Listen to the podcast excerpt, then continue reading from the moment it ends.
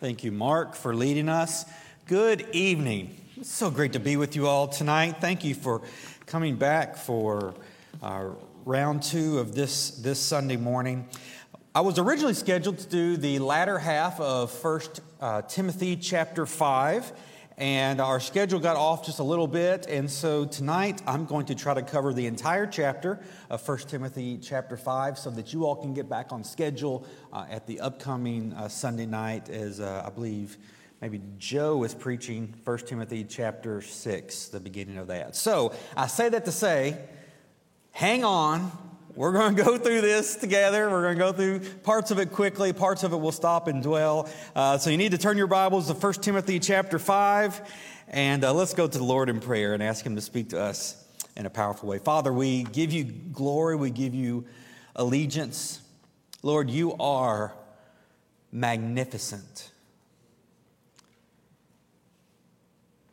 Lord, I'm still thinking about this morning when we discussed what it's like for us to lay ourselves at your feet and ask you to cover us. Lord, thank you for doing that in our lives. And Lord, tonight we want to honor you by the preaching of your word, the studying of your word, and the application of it. Lord, speak through me. Help me to be your messenger to communicate your message to your people for your glory's sake. In the name of Christ we pray. Amen. I appreciate Mark's kind words earlier. I just want to be honest, it has been such an honor to serve as your interim pastor uh, during the, this time. I'm going to miss you dearly after next week, but excited for your future and what, what lies ahead. But it is indeed an, an honor. And as we dive into 1 Timothy chapter 5, we see this word honor mentioned several times. It's really a, a chapter of honor. And so we're going to frame our points ar- around that idea of different people we honor in the church and in our world. First thing we see is this that Paul is telling Timothy to honor those in the church. Let's begin with verse 1 of chapter 5. Do not rebuke an older man, but encourage him as you would a father. Younger men as brothers, older women as mothers, younger women as sisters in all purity. It's asking the question how do we treat older people in society? How do we treat older people in the church? And Paul calls upon Timothy to treat older men and older women with respect because of experience, because of wisdom. There's a lot that Timothy can learn from them. A young pastor like Timothy would serve well by faithfully listening to the wisdom of those older than him.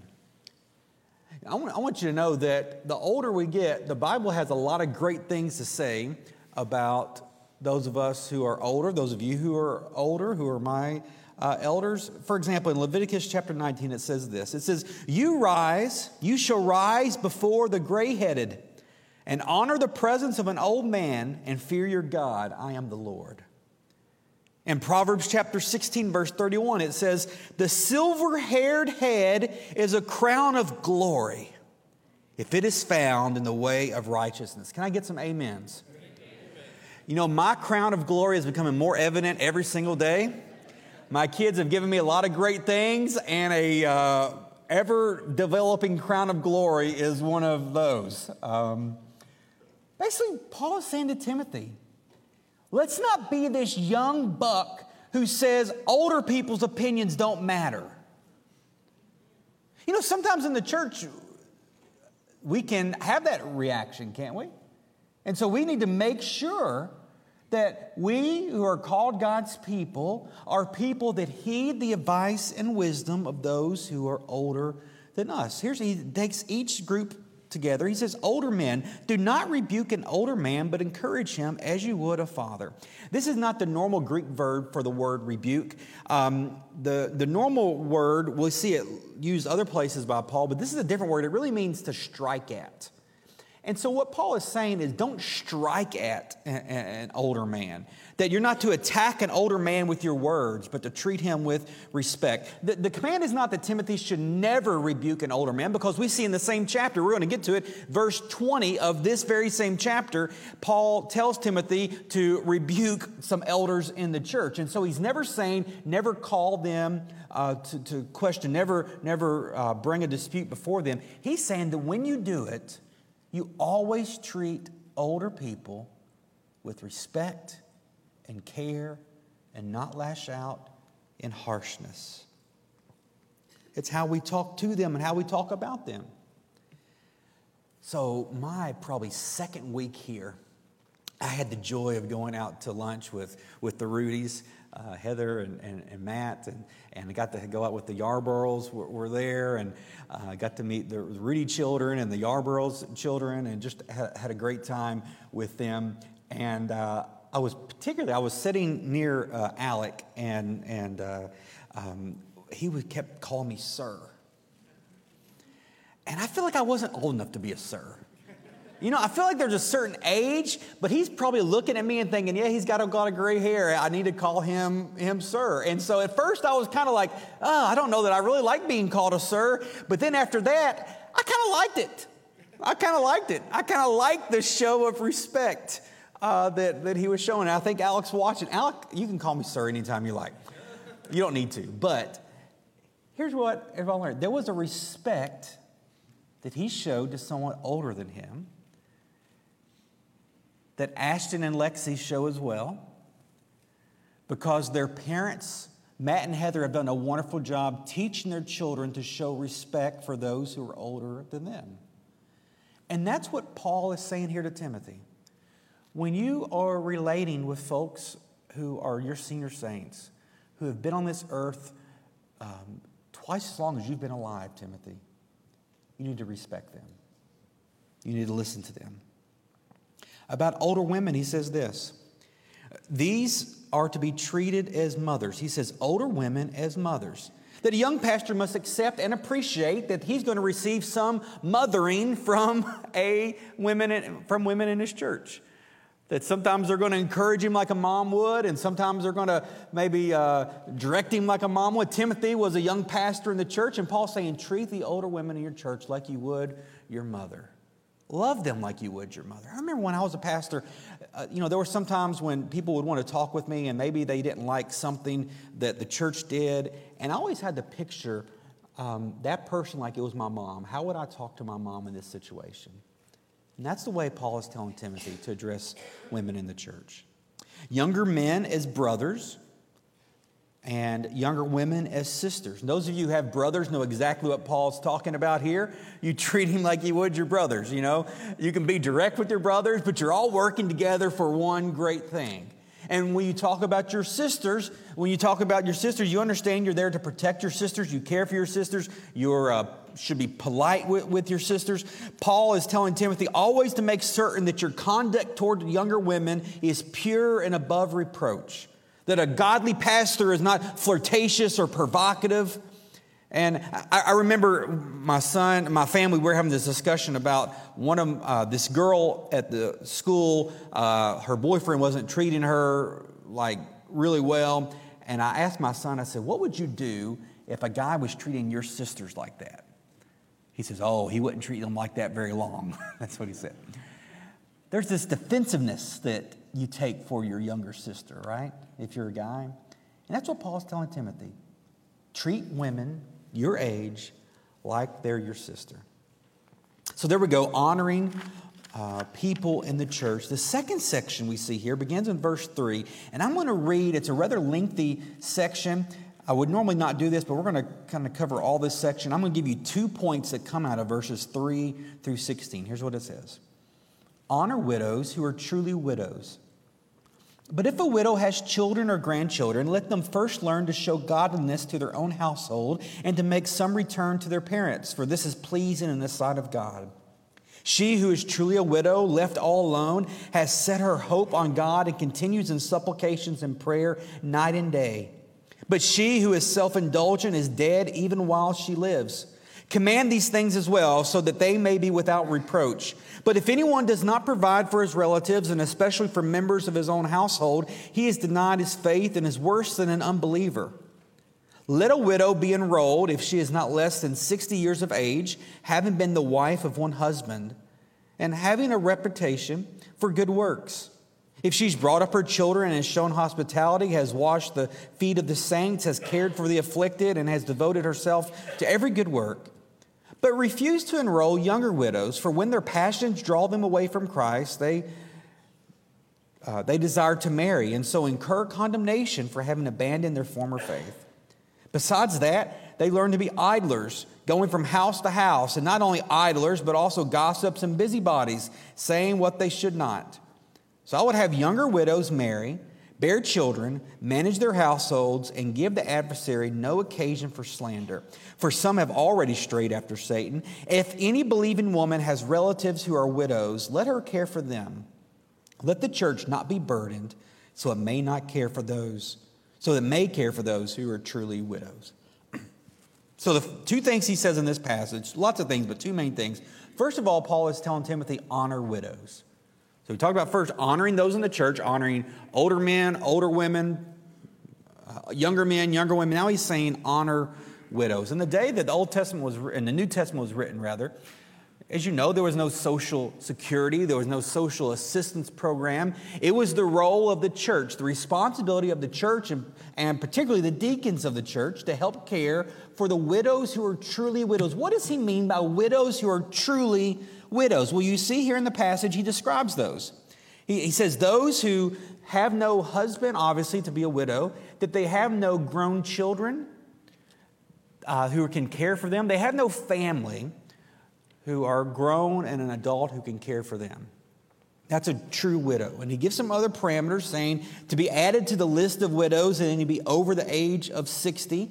And this word honor in verse 3, honor widows, is a word meaning financially support. That's how you honor the widows. It's not a, hey, Mother's Day, we're going to have you stand up and give you a flower. It's not that type of honor. It's an honor meaning we're going to provide, we're going to sustain with some substantial financial commitment.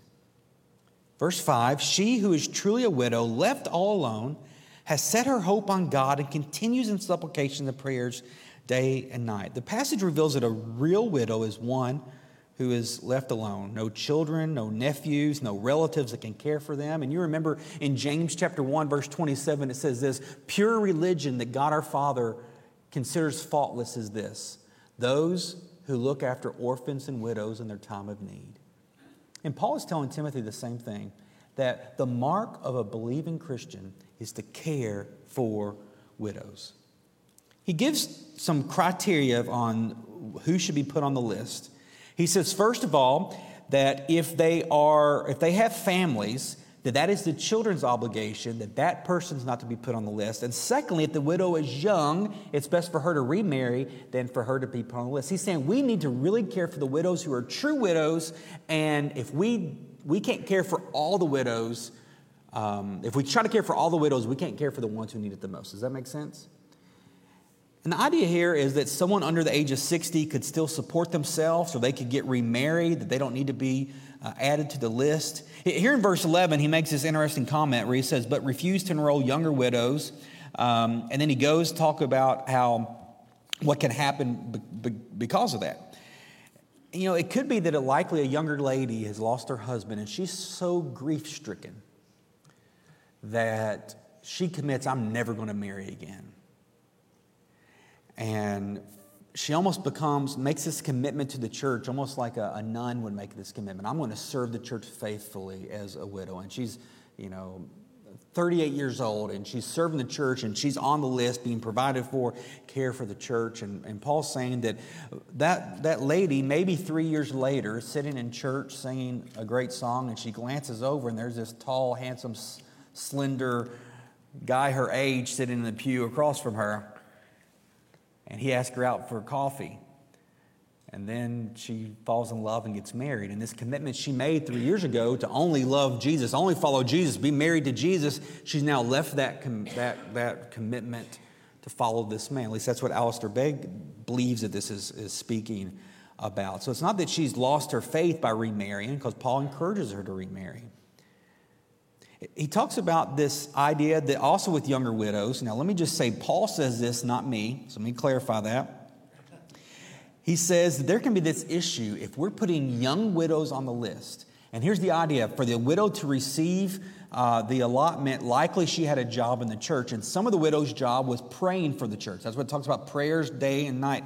So let's say the young widow is put on the, the uh, being supplied financial compensation by the church, being cared for by the church, Paul's saying that those type of ladies who aren't working a job can become busybodies, idlers. What's he say there? Slanderers, um, gossips, going from house to house. Now, I didn't say that. Let me just be very clear. Paul's the one that says that, but you can see why that could be an issue, right? If uh, a person, whether man or woman, if they are idle with their time, the things that can happen. So here's what Paul's saying in the church we're to honor widows. The third thing he's saying in this same passage is we're to honor our parents. Honor our parents. Look there, in verses 4 and 8. But if a widow has children or grandchildren, let them first learn to show godliness to their own household and to make some return for their parents for this is pleasing in the sight of God. Verse 8 But if anyone does not provide for his relatives, and especially for members of his household, he has denied the faith and is worse than an unbeliever. Here's what Paul is saying. If in the church your mom, dad, grandmother, grandfather becomes widowed and needs help, it's the primary responsibility of you, the family member, to care for that widow. He's placing it on the family. It's not the church's chief concern, it's your chief concern. That honoring your father and mother does not end at the age of 18, that it's a lifelong commandment. Now, some of you had wonderful childhoods like I did, some of you had pretty poor childhoods. And for some of you, honoring your parents sounds challenging as they're adults, and others of us, it's maybe more easy because of the way our parents treat us. I have just these wonderful images of my parents. You know, my dad, he was that guy that out in the yard throwing baseball all the time, coaching all my teams.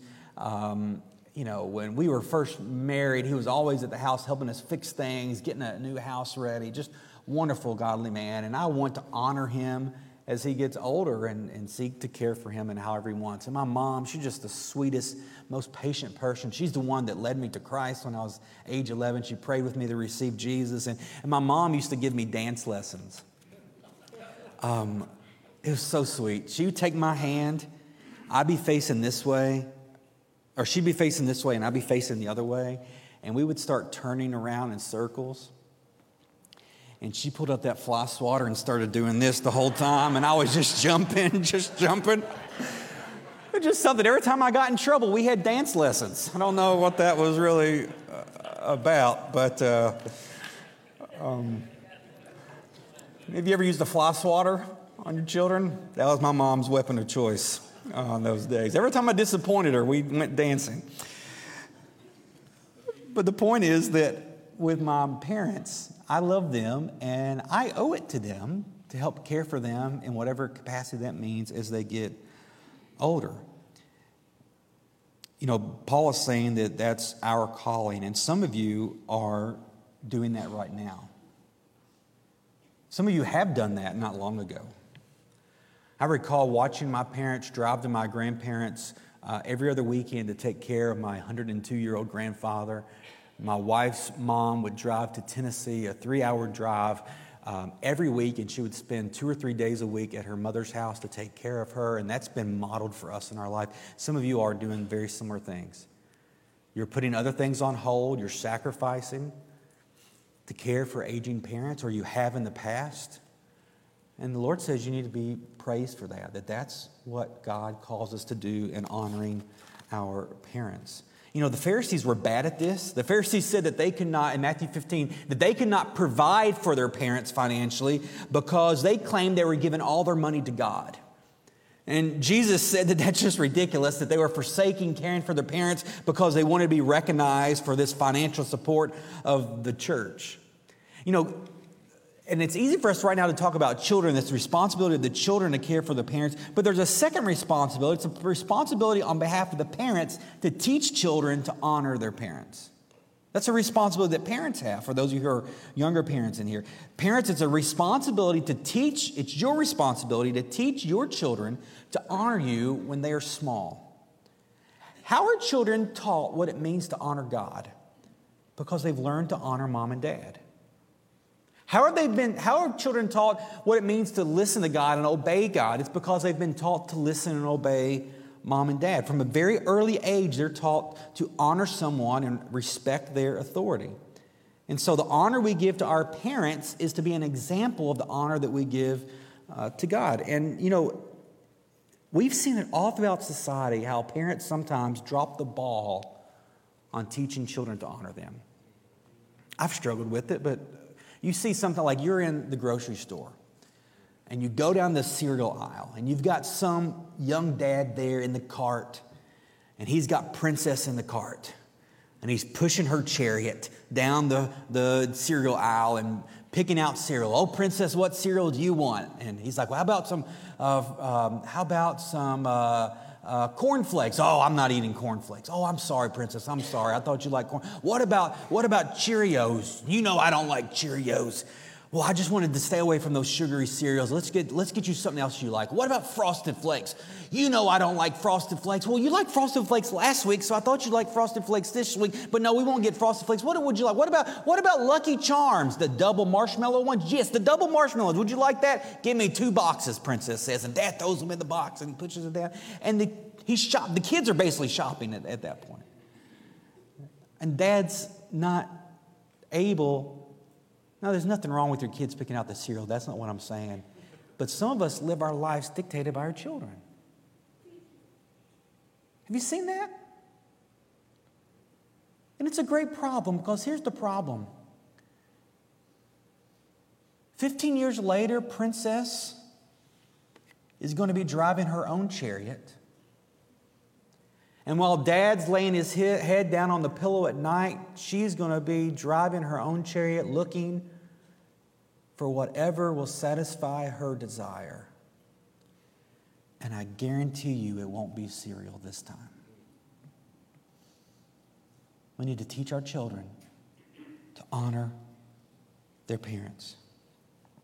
We have the responsibility of teaching children to respect their parents, and then children have the responsibility of caring for their parents. And in the United States, we do a pretty horrible job of this when you rank nationwide or, or rank worldwide. Uh, the World Health Organization ranks the U.S. at or near the very bottom of families' care for the elderly.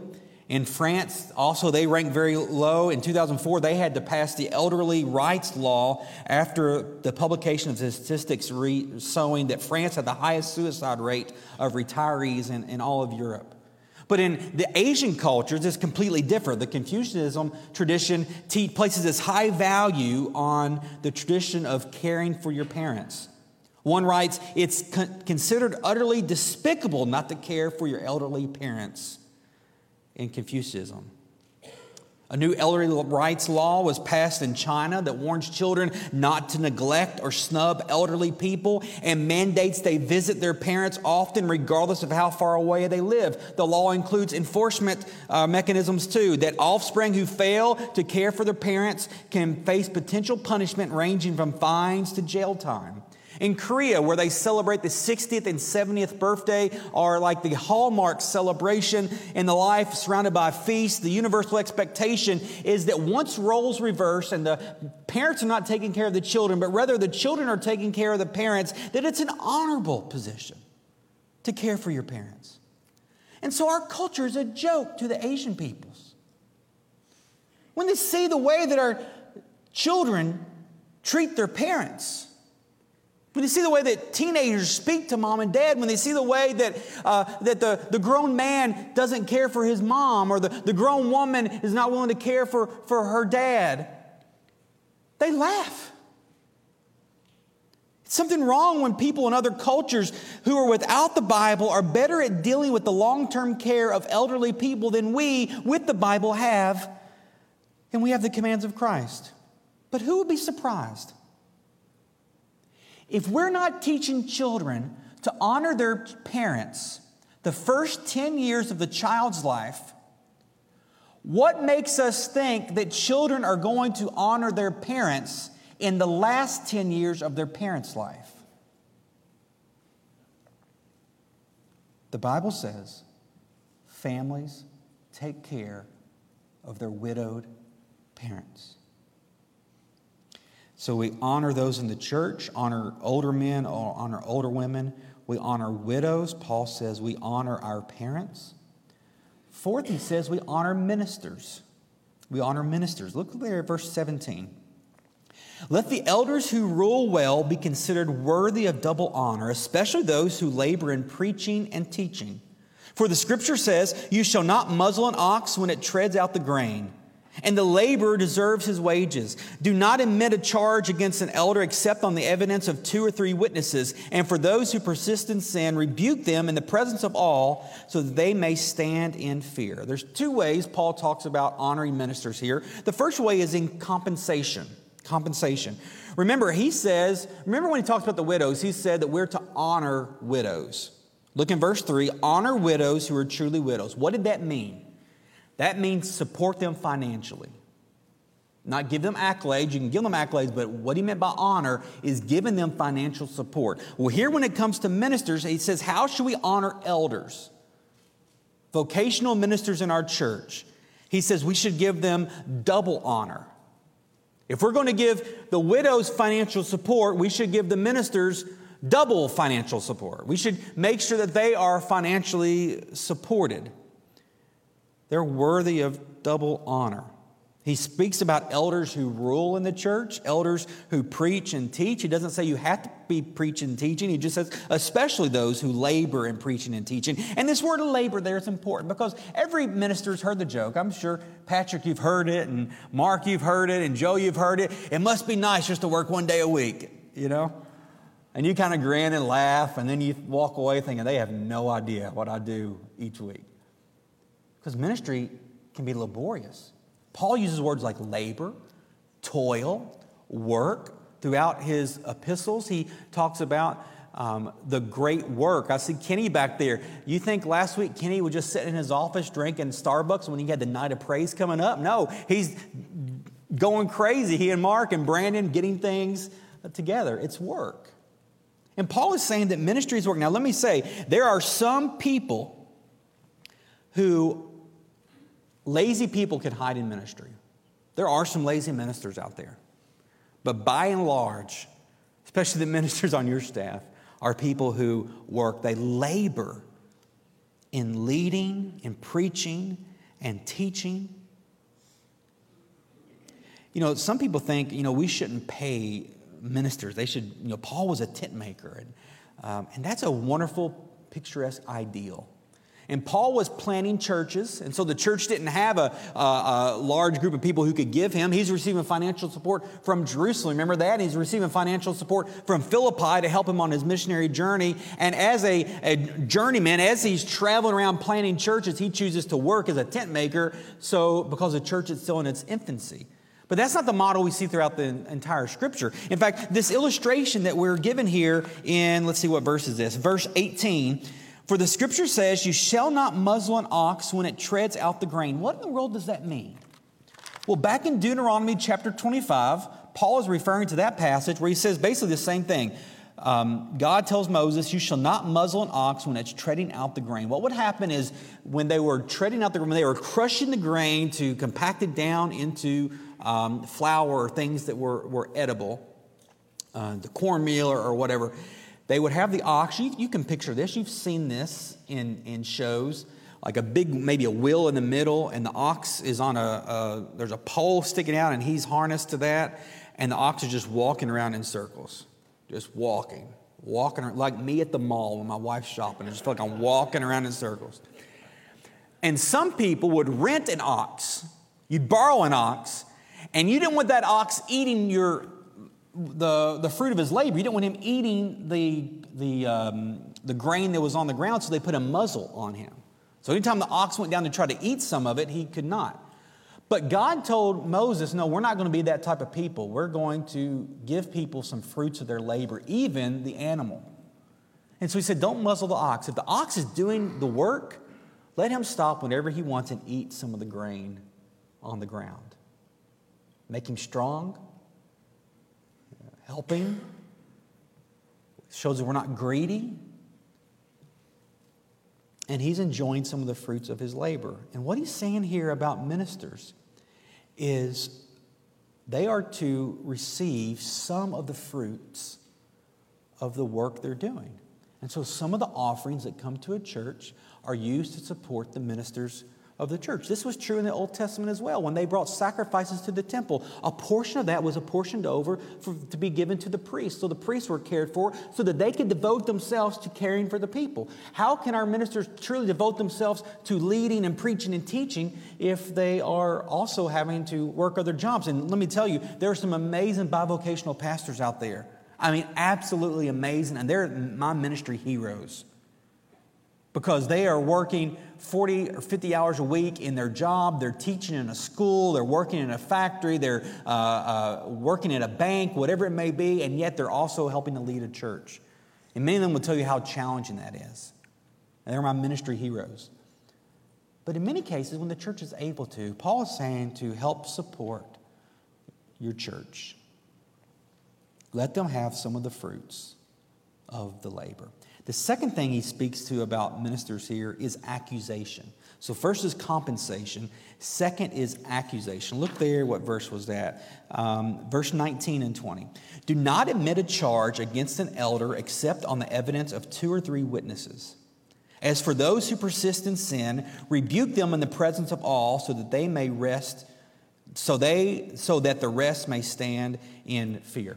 Here's what he's saying that sometimes in ministry um, people can get upset with you. And I'm sure that's never happened here, but that can happen.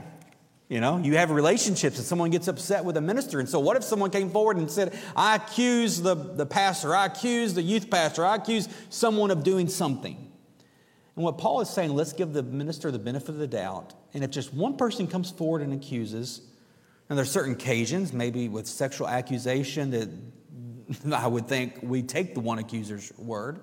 But generally, what Paul is saying is let there be two or three people who bring an accusation.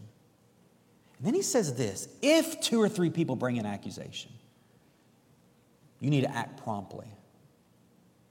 If two or three people bring an accusation against an elder, against a leader, against a minister in a church, he, he says this He says, As for those who persist in sin, rebuke them in the presence of all, so the rest may stand in fear. Paul is striking a balance here that ministers are not above reproach. And if a minister or a leader or a deacon or, or a church leader is in sin, then that needs to be dealt with swiftly, promptly, appropriately, and he even says publicly. Now that's painful. Because we need to be a warning to all people and leaders in the church this is not how we behave. There's a book called Dangerous Calling. Some of uh, my minister friends in here may have read it before. It's a book by Tripp talking about how we lead our lives as ministers. In the first edition of the book, I have it. I meant to bring it to show it to you, but on the back, it's got endorsements from five leaders. And within about two years, three of those leaders who have quotes were all out of ministry because of moral failings. These are folks who are put on the pedestal as encouraging others to live a life of integrity. But now they're out of ministry. So, as deacons, elders, ministers, we're not above reproach. And when an elder or deacon or minister commits a grave sin, when there's a pattern of abusiveness, when there's a pattern of neglect, whatever the pattern may be, Paul is saying to deal with it swiftly.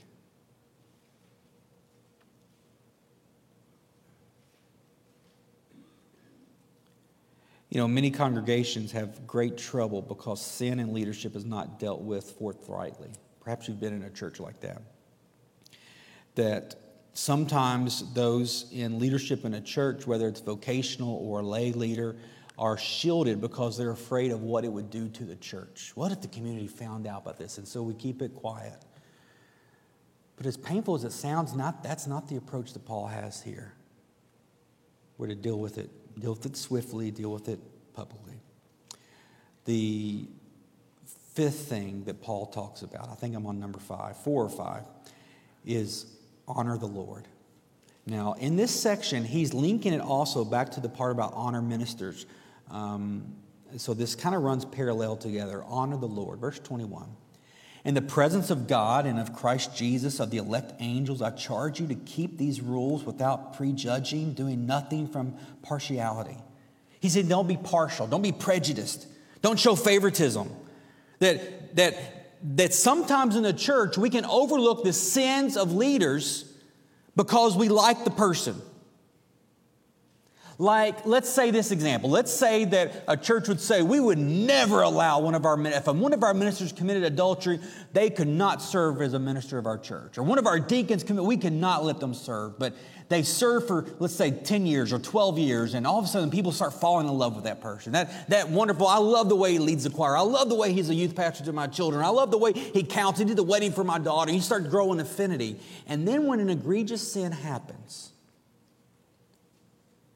Sometimes we show favoritism, churches can, by saying, well, he must be really sorry about that. I mean, I know we said adultery would disqualify him from ministry, but maybe we need to keep him in because he's such a great preacher. The choir loves him. He's so good with kids. Look at the way he deals with kids. Let's just have grace and let him apologize and be forgiven, and we'll just move on. You see, over time, partiality can come into a church so that we are not able to objectively make wise decisions. As soon as sentiment, family ties, or favoritism is allowed to prevail, the church immediately loses the ability to exercise discipline on the basis of objective criteria. Paul's saying, don't be partial. You need to be impartial. You need to be without prejudice. You need to be without favoritism. When you have a leader in the church, whether that's uh, a deacon, a minister, a pastor, whatever it may be, don't overlook moral failings, failings just because you like. In some circles, private sin is tolerated. Get this, this is important. In some circles, private sin is tolerated as long as there are public giftings to compensate. Sometimes we know behind closed doors that a person is a nightmare. But we allow that person to continue because, oh, he's, he's so good with their youth. Have you heard his voice? Oh, he can preach, he can shuck the corn. And because of the public gifting, we allow that to compensate for the private sin. And folks, we just got to be careful that we are people that are not being partial. In fact, he goes on here in verse 22 and continues to speak on this. He says, Do not be hasty in the laying on of hands, nor take part in the sins of others. Keep yourselves pure. This laying on of hands is obviously setting apart someone for ministry, whether that's maybe serving as a deacon or serving as a minister in the church. And what Paul is telling Timothy, don't do it quickly. Don't be hasty. Don't be in a rush to lay on hands to, uh, to someone surrendering their life to ministry because uh, making someone a deacon or making someone a minister because you need to get to know them, know their character. You need to know um, uh, who they are. Don't be hasty in laying on hands. He's going to deal with this again in verse 24. In fact, if you go to verse 24, it makes a perfect flow. But Paul takes this, this, this sidebar in conversation where he's a little distracted and he inserts verse 23. In verse 23, do you, in your Bible, is it in parentheses? How many of you that verse is in parentheses? Yeah, a lot of you, the verse is in parentheses. Verse 23. He says, No longer drink only water, but use a little wine for the sake of your stomach and your frequent ailments. Now, where in the world did that come from? Paul is writing like a lot of us talk. He's thinking on one subject, then squirrel. He goes the other, other way. And here's what he said right here. He says, uh, I charge, let's see what is verse. Verse 22 Do not be hasty in the laying on of hands, nor take part in the sins of others. Keep yourself pure. And the word pure is on his mind. And so then he wants to tell Timothy something about being pure. It's like, like this. Imagine I was telling my wife a story. Hey, I was driving down the road and my car got a flat tire and I pulled over right by the dry cleaner. By the way, your coach ready at the dry cleaner. They said you can pick it up tomorrow. Anyway, I was there and out in the road and it was raining. AAA couldn't come. It was going to be two hours, so I changed the tire. See, in that story, when I thought about the dry cleaner, I diverted and told her something about the dry cleaner. You've done that before, right? Please tell me I'm not the only crazy person here. And that's what Paul's doing here. He says, Keep yourself pure. And then he remembers something about Timothy. That's what's in parentheses. No longer drink only water, but use a little wine for the sake of your stomach and for your frequent ailments. So it's likely here that Timothy was drinking only water. It says here, not likely, he is. Not no longer drink only water. My guess is, and many commentaries that I read agree with this, that Timothy was probably trying to be above reproach. He knew it was a sin to be drunk. He did not want to be known as a drunkard. We see the qualifications in elders in chapter 3 of this very same book, talks about being sober. And Timothy wants to be as far away from a drunkard as he can, so he's dedicated himself, I'm only going to drink water. No one can ever accuse me as, as a drunkard if they never see me drinking any wine. And so he's trying to be entirely pure in that situation, and we can respect Timothy for that. No one, no one could accuse you of something if you never even come close to it. And that's the posture that Timothy has taken. But evidently, during that time, as you can imagine, in the ancient world, water was not, uh, wasn't pure. And you could get sickness from it. And evidently, drinking only water has caused Timothy to have some stomach pains. Paul says here, for the sake of your stomach and for your frequent ailments. Now, the wine would have been fermented, it would have killed bacteria and um, would, would have killed those parasites that would have been in the water. And so Paul says, occasionally, Timothy, drink a little wine for your stomach to heal the ailments in your stomach. Now, a couple things here, two observations. First of all, he says, drink a little. And second of all, it's used for medicinal purposes. Drink a little wine to help soothe your stomach. But we're hard pressed to look at passages, if we, when we look at passages like these and many other in the New Testament, we're hard pressed to say that the Bible is condemning alcohol as a beverage. Now, let me just say, there are a hundred reasons why I do not drink alcohol. A hundred. I am a teetotaler my, we don't have alcohol in the house. We don't al- drink alcohol when we go out. I'm, I don't, in my adult life, I've never had alcohol. And some of you are like, well, you preach like you do. It looks like you had two on your way up in here. Um, that's not the case. There's a hundred reasons. I think it's a gateway to things. I've done too many funerals of people who have died from complications to alcohol. I've seen too many families torn apart. I don't. I have an addictive personality. I don't want to. You know, there's a hundred reasons. But I think probably with here with Timothy, you're probably thinking, well, I'm glad he's only got one more week because I don't think Paul is. You can't say Paul's condemning alcohol here. He tells Timothy, drink a little wine. And so we've just got to have a, a proper approach to the usage of alcohol in the church. You know, many of the references around wine in the New Testament, here's the concern, are, are warnings. Most of them are warnings. Most of them are here's the pain that can happen. And so, if we do choose to consume alcohol as a beverage, we must recognize that the Bible has great warnings about doing so, great concerns. And I'm going to recommend you not. But I can't stand here before you and say the Bible says you cannot, when Paul says right here to Timothy, in this situation, he can. So look at verse 24 the sins of some people are conspicuous. Actually, let's look at 22 and 24 together because Paul inserted that verse 23 just to cause me to sweat during the sermon tonight. Uh, but 22 and 24 really go together. Then you see his insertion. So 22, do not be hasty in the laying on of hands, nor take part in the sins of others. Keep yourself pure. Verse 24, the sins of some people are conspicuous, going before them to judgment, but the sins of others appear later. So also good works are conspicuous, even those that cannot remain hidden. Here's what Paul is saying, verse 22, don't be quick to lay on hands. Don't be hasty to lay on hands. And here's why, verse 24, because the sins of some people are conspicuous meaning the sins of some people are apparent, it's obvious. But the sins of others appear later. He's saying that some people you have to get to know them before you realize their failures.